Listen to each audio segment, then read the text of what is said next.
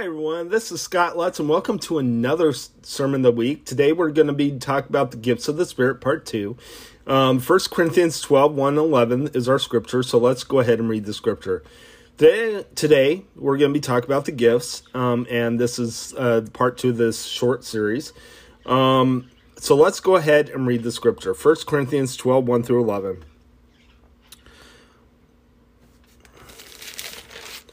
Now, about spiritual gifts, brothers, I do not want you to be ignorant. You know that when you were pagans, somehow or, or other, you were influenced and led astray to mute idols. Therefore, I tell you that no one who is speaking by the Spirit of God says, Jesus be cursed, and no one can say, Jesus is Lord, except by the Holy Spirit.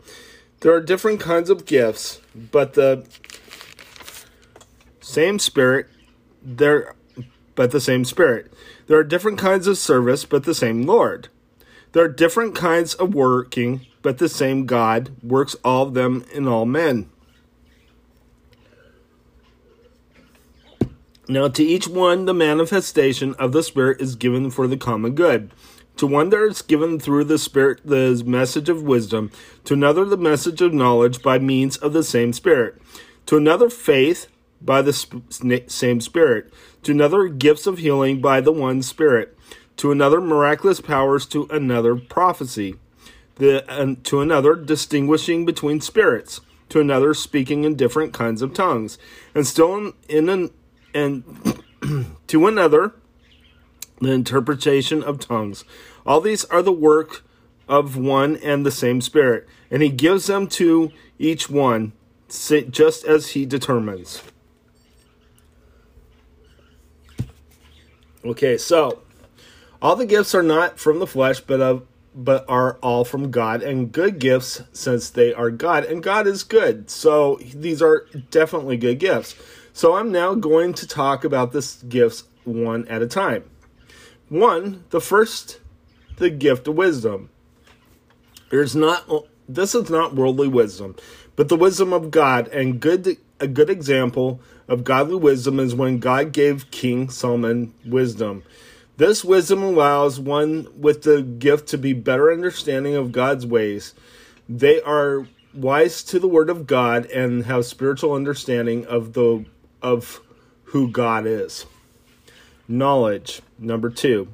The gift of knowledge helps us to understand the word of God and that and what the Bible says. This gift, along with the gift of wisdom, allows us to share the gospel, to preach the word to God of God, and to tell people about Jesus. It helps us also to, to disciple believers. Number three, faith. We are all given saving faith when we accept Christ. It, it's that faith which helps us to make the decision to follow Jesus. The gift of faith helps us helps others who are struggling with their faith and and going through trials and tribulations. A gift that that helps people get through life's struggles. This gift is for those excuse me, those called to an encouragement ministry.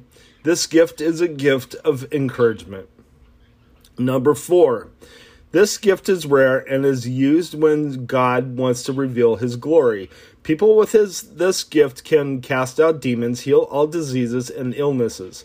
This gift helps the person who witnesses healing and who are helped to share the gospel that God still heals today. And it gives people a testimony that they witnessed God's power of healing. Number 5, miraculous powers. This is another unusual gift. God likes to reveal himself by doing things that only he can do. This gift do- does just the thing. This gift allows us to see things that are un- un- unexplainable, like the resurrection of the dead, financial restoration, and other miracles that cannot be explained except by the hand of God. Number six, prophecy. God uses this gift to encourage his people and to redirect his people from sin. Prophets are messengers of the Lord God. Those who, with this gift, have a better understanding of Bible prophecy and are able to teach it without any help from books and other teaching except from the Word of God. Number seven, distinguishing between spirits.